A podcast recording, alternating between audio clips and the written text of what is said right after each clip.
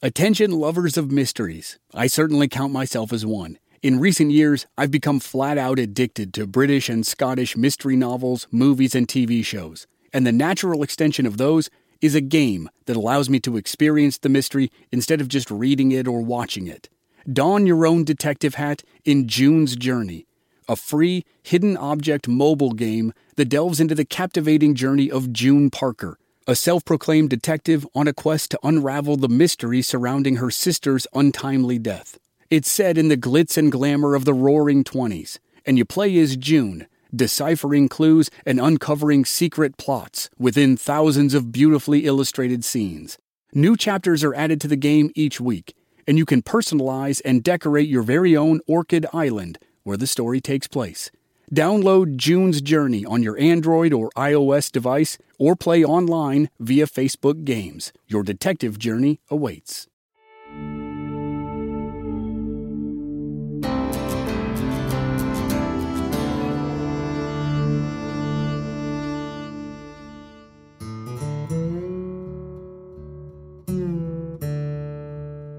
Montana, Big Sky Country is still one of the most unspoiled and untamed places in America.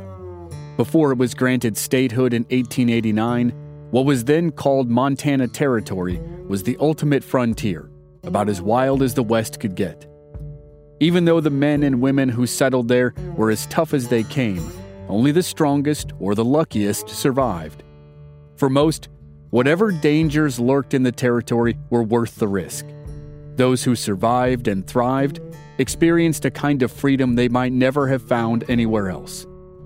One character of the Old West who wholeheartedly embraced the freedom that Montana Territory offered had, for many years, never known a day of freedom. But out of that hardship and against all odds, a quintessentially American legend was born. Her name was Mary Fields, a six foot tall, 200 pound, cigar smoking, whiskey drinking, bar brawling former slave who became known throughout Montana and eventually the entire West as Stagecoach Mary. She was revered by many and feared by some. After emancipation, Mary worked as a servant in various capacities for nearly 20 years. It was a better life than the one she had previously known, but one that still didn't afford her much freedom. It wasn't until Mary went to Montana Territory that she finally experienced real freedom. At that point, she was in her 50s, and once she found it, she vowed she would never lose it again. Native Americans in the area called her White Crow because they said she was a black woman who acted like a white woman. The theory is that they thought she refused to be put in her place by people who thought they were better. And if that's what they meant, they were right on the money. Mary didn't tolerate nonsense from anybody, no matter their gender, their color, or their station in life. Actor Gary Cooper, a Montana native, remembered meeting Stagecoach Mary when he was a boy while visiting relatives in Cascade. She made quite an impression. In 1959, when Cooper was a well established movie star, he wrote an article about Mary for Esquire magazine. In it, he said this She was one of the freest souls to ever draw breath, or 38. Shout out to Claritin for supporting this episode and providing us with samples, especially at this time of year when I'm getting crushed by allergies. In Arizona, we have these wonderful trees called Palo Verde trees. They have yellow flowers that look nice, but produce yellow pollen that makes me cough and sneeze and makes my eyes so itchy I almost can't stand it. Luckily for those of us who live with symptoms of allergies, we can live Claritin Clear with Claritin D. Designed for serious allergy sufferers, Claritin D has two powerful ingredients in just one pill that relieve your allergy symptoms and decongest your nose so you can breathe better. Ready to live life as if you don't have allergies? It's time to live Claritin Clear. Fast and powerful relief is just a quick trip away. Find Claritin D at the pharmacy counter. Ask for Claritin D at your local pharmacy counter. You don't even need a prescription. Go to Claritin.com right now for a discount so you can live Claritin Clear. Use as directed.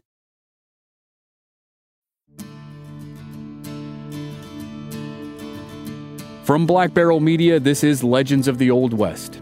I'm your host, Chris Wimmer, and this season we're telling four stories of some of the legendary women of the West. This is episode one Stagecoach Mary, the Trailblazer.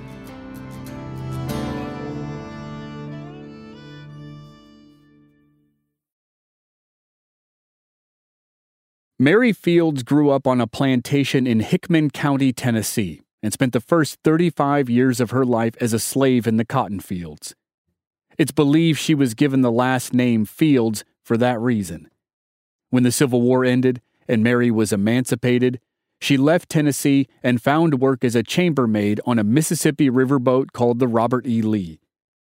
Details of Mary's life during that time are fuzzy, and there doesn't seem to be any consensus as to how the events leading up to her next job unfolded. But most believe that while Mary was working on the steamboat, she struck up a rapport with an important passenger, a former Chief Justice of the Supreme Court of Arizona Territory named Edmund Dunne. Dunne now resided in St. Augustine, Florida, and he was impressed with Mary's work ethic, her honesty, and her larger than life personality and her ability to read and write, which was uncommon for a former slave. Dunne convinced her to come to Florida and work for his family as a nanny to their five children. Mary loved children, and the job was certainly a step up from being a chambermaid, so she accepted the position. But sadly, not long after she went to work for the family, Judge Dunne's wife, Josephine, passed away.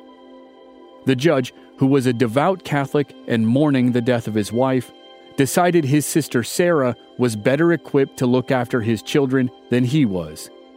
Sarah had been living as an Ursuline nun in a convent in Toledo, Ohio for many years, and the judge asked Mary to deliver the children to their Aunt Sarah. By then, Sister Sarah had become the convent's Mother Superior and was called Mother Amadeus. After Mary arrived with the children, Mother Amadeus recalled asking Mary if she would like to rest after her long journey. Mary thanked her, but said that what she really wanted was a drink and a cigar. Mother Amadeus politely informed her that neither was available at the convent. Despite Mary's love of outlawed spirits and smokes, Mother Amadeus liked her and asked her to stay on with the children and work at the convent. She did, however, make it clear that Mary would have to do her drinking and cigar smoking elsewhere. Mary agreed to stay, and somewhat begrudgingly agreed to Mother Amadeus's rules. Mary and Mother Amadeus formed an unlikely but deep friendship, and for the next 15 years, Mary lived and worked at the convent. She was given room and board and paid $50 a year, a wage she was not shy about letting the nuns know was too low. Her low wage notwithstanding, Mary took pride in her work, and she worked hard to keep the convent running smoothly. She worked in the kitchen, did the laundry, maintained the vegetable garden, and kept the convent grounds well manicured. But she ran a very tight ship. This led one nun to famously say, God help anyone who walked on the lawn after Mary had cut it.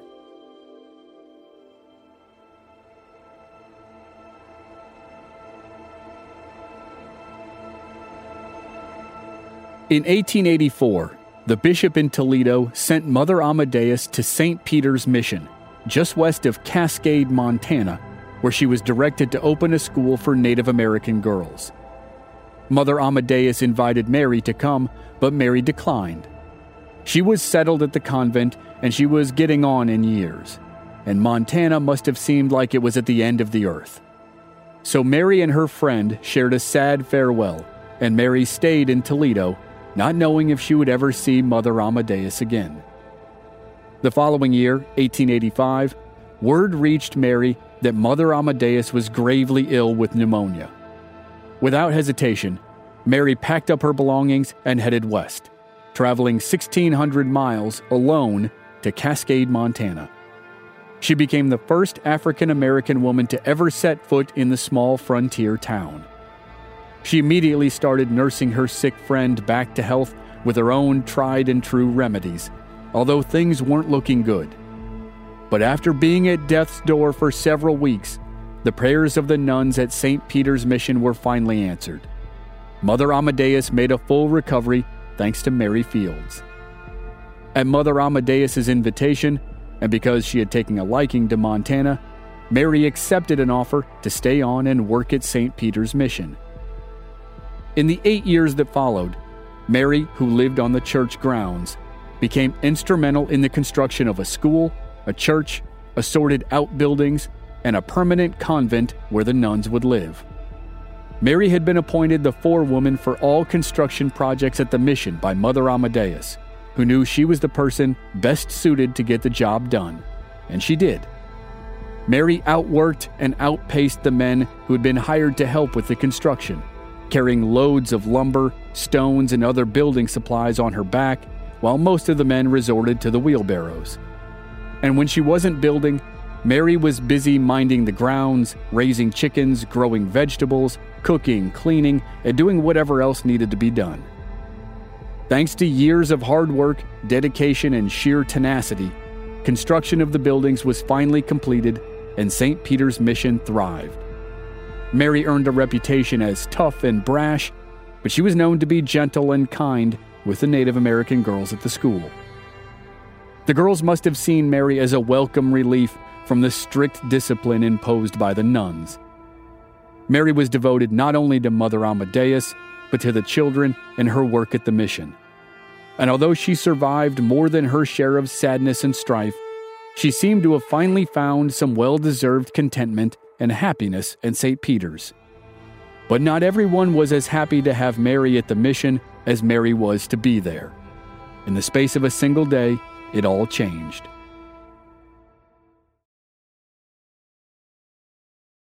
Mary had worked for the nuns at St. Peter's Mission for eight years. She was 60 years old, and as far as she was concerned, St. Peter's was where she would spend the rest of her life. But everything changed in a matter of a day. During another construction project, Mary had a run in with the convent's janitor, who apparently took exception to being given orders by a woman, and a black woman at that. He challenged her authority. Mary then took exception to having her authority challenged by the janitor. Some believe the argument came about when the janitor learned that Mary was making more money than he was. Whatever provoked it, what began as a heated argument escalated to the point where Mary and the janitor pulled guns on each other. It looked like there was going to be a shootout on the grounds of the mission. One version of the story said the janitor actually slapped Mary in the face, and she fired a warning shot that sent him running. Another version has Mary shooting the man in the butt, although that sounds unlikely. Whatever really happened, the two called a truce before any serious damage was done. Word of the incident made its way back to the bishop in Great Falls, who apparently refused to take into consideration the fact that Mary had been provoked, whether she fired the shot or not. By now, the bishop had already received complaints from a few nuns who weren't happy by Mary's temperament in general, and neither was he. Her use of colorful language had been an ongoing problem and Mary was known to have a volatile temper which did rear its head from time to time. A temperament like a grizzly, some said. But it was the ways that Mary spent her free time outside the mission that the nuns and the bishop disapproved of the most, and they let her know it. Mary, in turn, made it clear that her days of being told what to do by anybody were long over. She was going to live her life exactly how she wanted, whether the nuns or the bishop approved or not. She was a free woman, and her free time was her own. Even Mary's closest friend and supporter, Mother Amadeus, couldn't convince Mary to change her ways and conform to the wishes of the bishop. When Mary wasn't working at the mission, she liked to hang out in a local saloon with cowboys and ranchers and other hardworking men. When she first started frequenting the saloon, the men didn't know what to make of the six foot tall black woman who often wore men's clothes drank whiskey, smoked cigars, and could make a cowboy blush with her cursing. Mary also made it clear to any man who challenged her for being in the saloon that she was not to be toyed with. She carried a six shooter, which she knew how to use very well, and she was not afraid to punch anybody who crossed her.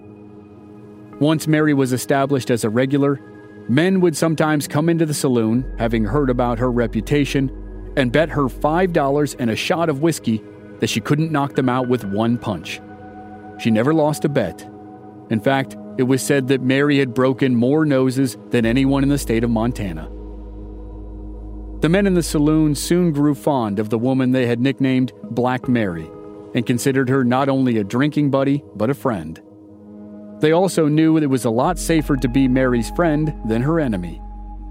Plenty of people in Cascade grew to like and admire Mary, but Bishop Brondel was not one of them. The incident with the janitor was the final straw. He directed Mother Amadeus to fire Mary and evict her from the mission. Mother Amadeus did everything she could to convince the bishop to give Mary another chance, but he refused. So she had no choice but to fire her longtime friend, the friend who had saved her life. Mary was devastated. The mission had been her home for nearly 10 years. She was 60 years old, jobless, and homeless. But Mary Fields was not going to surrender in defeat. She had made it this far in life through grit and determination, and she wasn't about to give up now, no matter how difficult things got for her.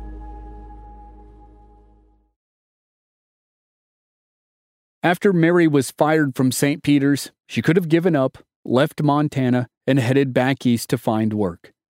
But Montana was her home now, and she was determined to stay. She moved from the mission into Cascade proper, and then she had to figure out how to make a living. Mary was known to be a good cook, and she now had lots of supporters in the community, so her friends pooled enough money for her to open a small restaurant in town. Things were going well, but not for long. Despite her gruff exterior, Mary had a generous spirit. And if people came to her restaurant who were hungry but didn't have enough money to pay for a meal, Mary fed them anyway. Pretty soon there was more food going out than there was money coming in. And although her generosity endeared her even more to the people of Cascade, her charity was bad for business. Less than a year later, Mary was forced to close the restaurant. Mary began to take in laundry and do some sewing, and because she had a special fondness for children, she did some babysitting too. But with what she was earning, she was still barely able to scrape by. Mother Amadeus and her friends around town offered to help, but Mary politely refused. She cherished her independence and she was determined to find a way to get by on her own. Then one day, Mary saw an opportunity. In those days, it was common for the U.S. Postal Service to contract independent operators to service remote mail routes that postal carriers couldn't reach. The routes were called star routes. Contracts for star routes were awarded to the lowest bidder. Bidders could then either drive the route themselves or hire a driver. Naturally, the vast majority of drivers were men, but Mary didn't see any reason why she couldn't do the job. So, she set about trying to persuade the man who had been awarded several star routes, including one from Cascade to St. Peter's Mission, to hire her as his driver. It took some convincing, but he finally relented and gave her the opportunity to prove herself. He told her there were several candidates, but he was going to give the job to whoever could harness and hitch a team of six horses to a stagecoach the fastest. Mary completed the task faster than any of the men, most of whom were half her age. So, in 1895, Mary became just the second woman and the first African American woman to carry the mail for the U.S. Postal Service. And it wasn't long before Mary Fields became Stagecoach Mary. Driving a stagecoach was a dangerous business, regardless of whether you were transporting passengers or delivering the mail. Just operating the stagecoach was dangerous. The coach Mary drove was called a Concord. It was designed to carry nine passengers or a full load of mail and other supplies. The stagecoach weighed well over a ton even when it was empty, so maneuvering a coach that size, fully loaded, pulled by a team of six horses, required confidence, skill, and courage. Star routes were particularly dangerous because they were remote, with roads that were more like paths and terrain that was mountainous and rough. And in Montana, the weather could be brutal. And of course, the most serious man made threats to Mary or any stagecoach driver were robbers, or road agents as they were sometimes called. As far as the post office was concerned, a driver should be prepared to put his or her life on the line to protect the mail. But robbers didn't frighten Mary. She was armed to the hilt. She had a Winchester rifle at her side and a 38 caliber Smith & Wesson revolver hidden under her coat. Mary was known as a quick draw and a good shot. She once said she could cut a man in half at close range with her pistol but thanks to her well earned reputation as somebody you didn't want to cross, highwaymen steered clear of Stagecoach Mary. She never did have to cut a man in half. And her most harrowing experience on the trail didn't come courtesy of bandits, difficult roads, or tough weather. It came from a pack of wolves.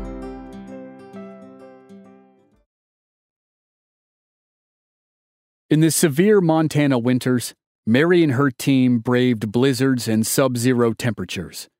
If the snow was too deep to make deliveries with her stagecoach, Mary put on snowshoes, strapped the mail to her back, and trekked through the wilderness to make her rounds. Legend has it she once walked 34 miles round trip through the snow to deliver the mail. In the spring, after the winter thaw, the rivers were swollen and perilous to cross. In the summer, Mary and her team faced sweltering heat. She kept going no matter what the weather threw at her. But the most dangerous test Mary faced was when her team was attacked by a pack of hungry wolves.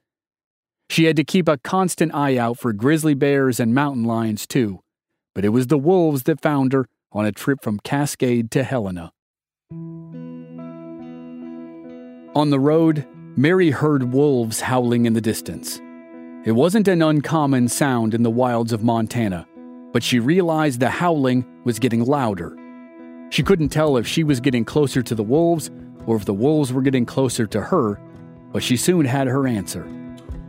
When Mary and her stagecoach came barreling around a bend, a pack of ferocious looking wolves was lying in wait and poised to attack her team of horses. The horses were spooked and then fully panicked and bolted. The coach flipped over onto its side and threw Mary to the ground. The horses kept running and dragging the coach until it finally got stuck. Shaken but mostly uninjured, Mary immediately took cover behind the coach. She grabbed her rifle, her pistol, and a pocket full of bullets. She was determined to protect her team from being slaughtered. For the next several hours, and then all through the night, with only a kerosene lantern for light, she fought them off. She picked off one wolf at a time with her Winchester and then her pistol. When dawn came, Mary's team was safe, she was safe, the mail was safe, and the ground around them was littered with dead wolves. Mary's reputation for being tough as nails was already well established. But when word got around that she single handedly fought off a pack of wolves, she was elevated to the status of a living legend. By the time Mary turned 70, she had endured eight years of arduous, backbreaking work and driven thousands of miles in her stagecoach through some of the roughest terrain in the West, often under the most brutal weather conditions. And although her mind and spirit were as strong as ever, her body was telling her something else.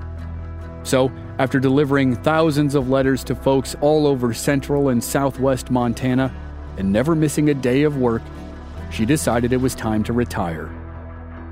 But Stagecoach Mary wasn't one to languish in retirement, and she couldn't spend all of her time in a saloon, so she opened up a laundry service in her home. Business was good, and she enjoyed being able to talk with her customers and keep up with the goings on around town. But of course, when you're in a business that deals with customers, you're eventually going to come in contact with a surly no account who needs to learn a lesson in manners. A customer who must have been new in town and unaware that crossing Mary was like poking a bear with a stick, made the mistake of getting belligerent with her.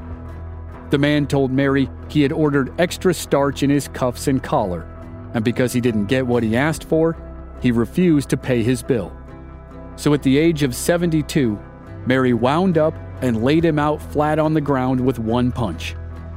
The man's indiscretion cost him a tooth instead of his laundry bill. It said that Mary leaned over him and told him that punching him in the face was worth a lot more than what he owed for his shirt.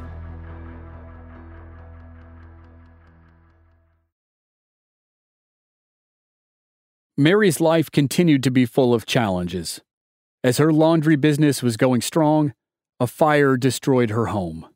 But the town of Cascade once again rallied to her aid. Mary was given a place to stay, food, clothes, shoes, blankets, cooking supplies, virtually everything she needed to get her life back on track. And she didn't have to pay for her whiskey at the saloon for a while either. Drinks were on her friends or on the house. And the generosity didn't stop there. Just as they had done when she lost her job at the mission 10 years before, her friends and acquaintances in Cascade pooled their money, and this time they built Mary a new house. Over the course of her lifetime, she'd gone from a slave in Tennessee to the caretaker of a mission in Ohio to the caretaker of a mission in Montana to a fearless stagecoach driver for the U.S. Postal Service. She endeared herself to the people of Cascade and became a local hero and had a few more highlights before she passed on. In 1907, when the state of Montana passed a law forbidding women from entering any drinking establishment, Mary, who was then 75 years old and still a regular at her favorite saloon, was given a special exemption by Cascade's mayor. She was allowed to drink in any saloon she liked. Mary became an enthusiastic fan of Cascade's local baseball team. She became such a fixture at the team's home games, the players invited her to travel with them to away games as their guest of honor. She also started cleaning and fixing uniforms and took care of the equipment. And not surprisingly, she was the most vocal supporter of her team and cheered loudly from the stands. If she thought an umpire made a bad call against her boys, she was said to have shouted strings of expletives that made mothers cover their children's ears. But on the flip side, Mary also brought bouquets of flowers from her own garden to give to the players who hit home runs. Off the diamond, Mary started a unique and fun tradition. Like many former slaves, she didn't know the exact date of her birth, so she celebrated her birthday twice a year on dates of her choosing, and the town celebrated right along with her. The tradition continued until 1914. On December 5, 1914, around the age of 82, Stagecoach Mary passed away, leaving an entire community in mourning. On the day of her funeral, businesses and schools closed. Mary's obituary was printed on the front page of both of Cascade's newspapers and her funeral was the largest the town had ever seen. Mary Fields was laid to rest in the hillside cemetery outside Cascade. Her grave was marked with a simple wooden cross, but she was a true legend of the American West.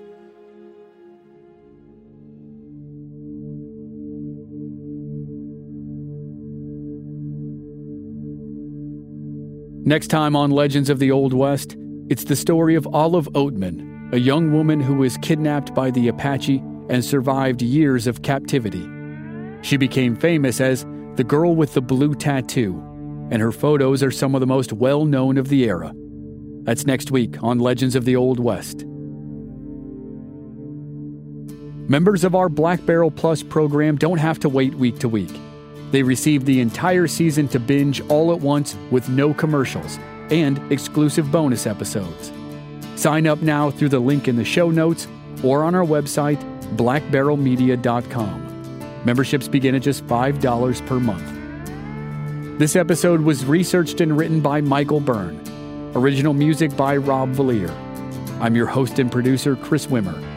If you enjoyed the show, please leave us a rating and a review on Apple Podcasts or wherever you're listening. Check out our website, blackbarrelmedia.com, for more details and join us on social media. We're at Old West Podcast on Facebook, Instagram, and Twitter. This show is part of the Airwave Media Podcast Network. Please visit airwavemedia.com to check out other great podcasts like Ben Franklin's World, Once Upon a Crime, and many more. Thanks for listening.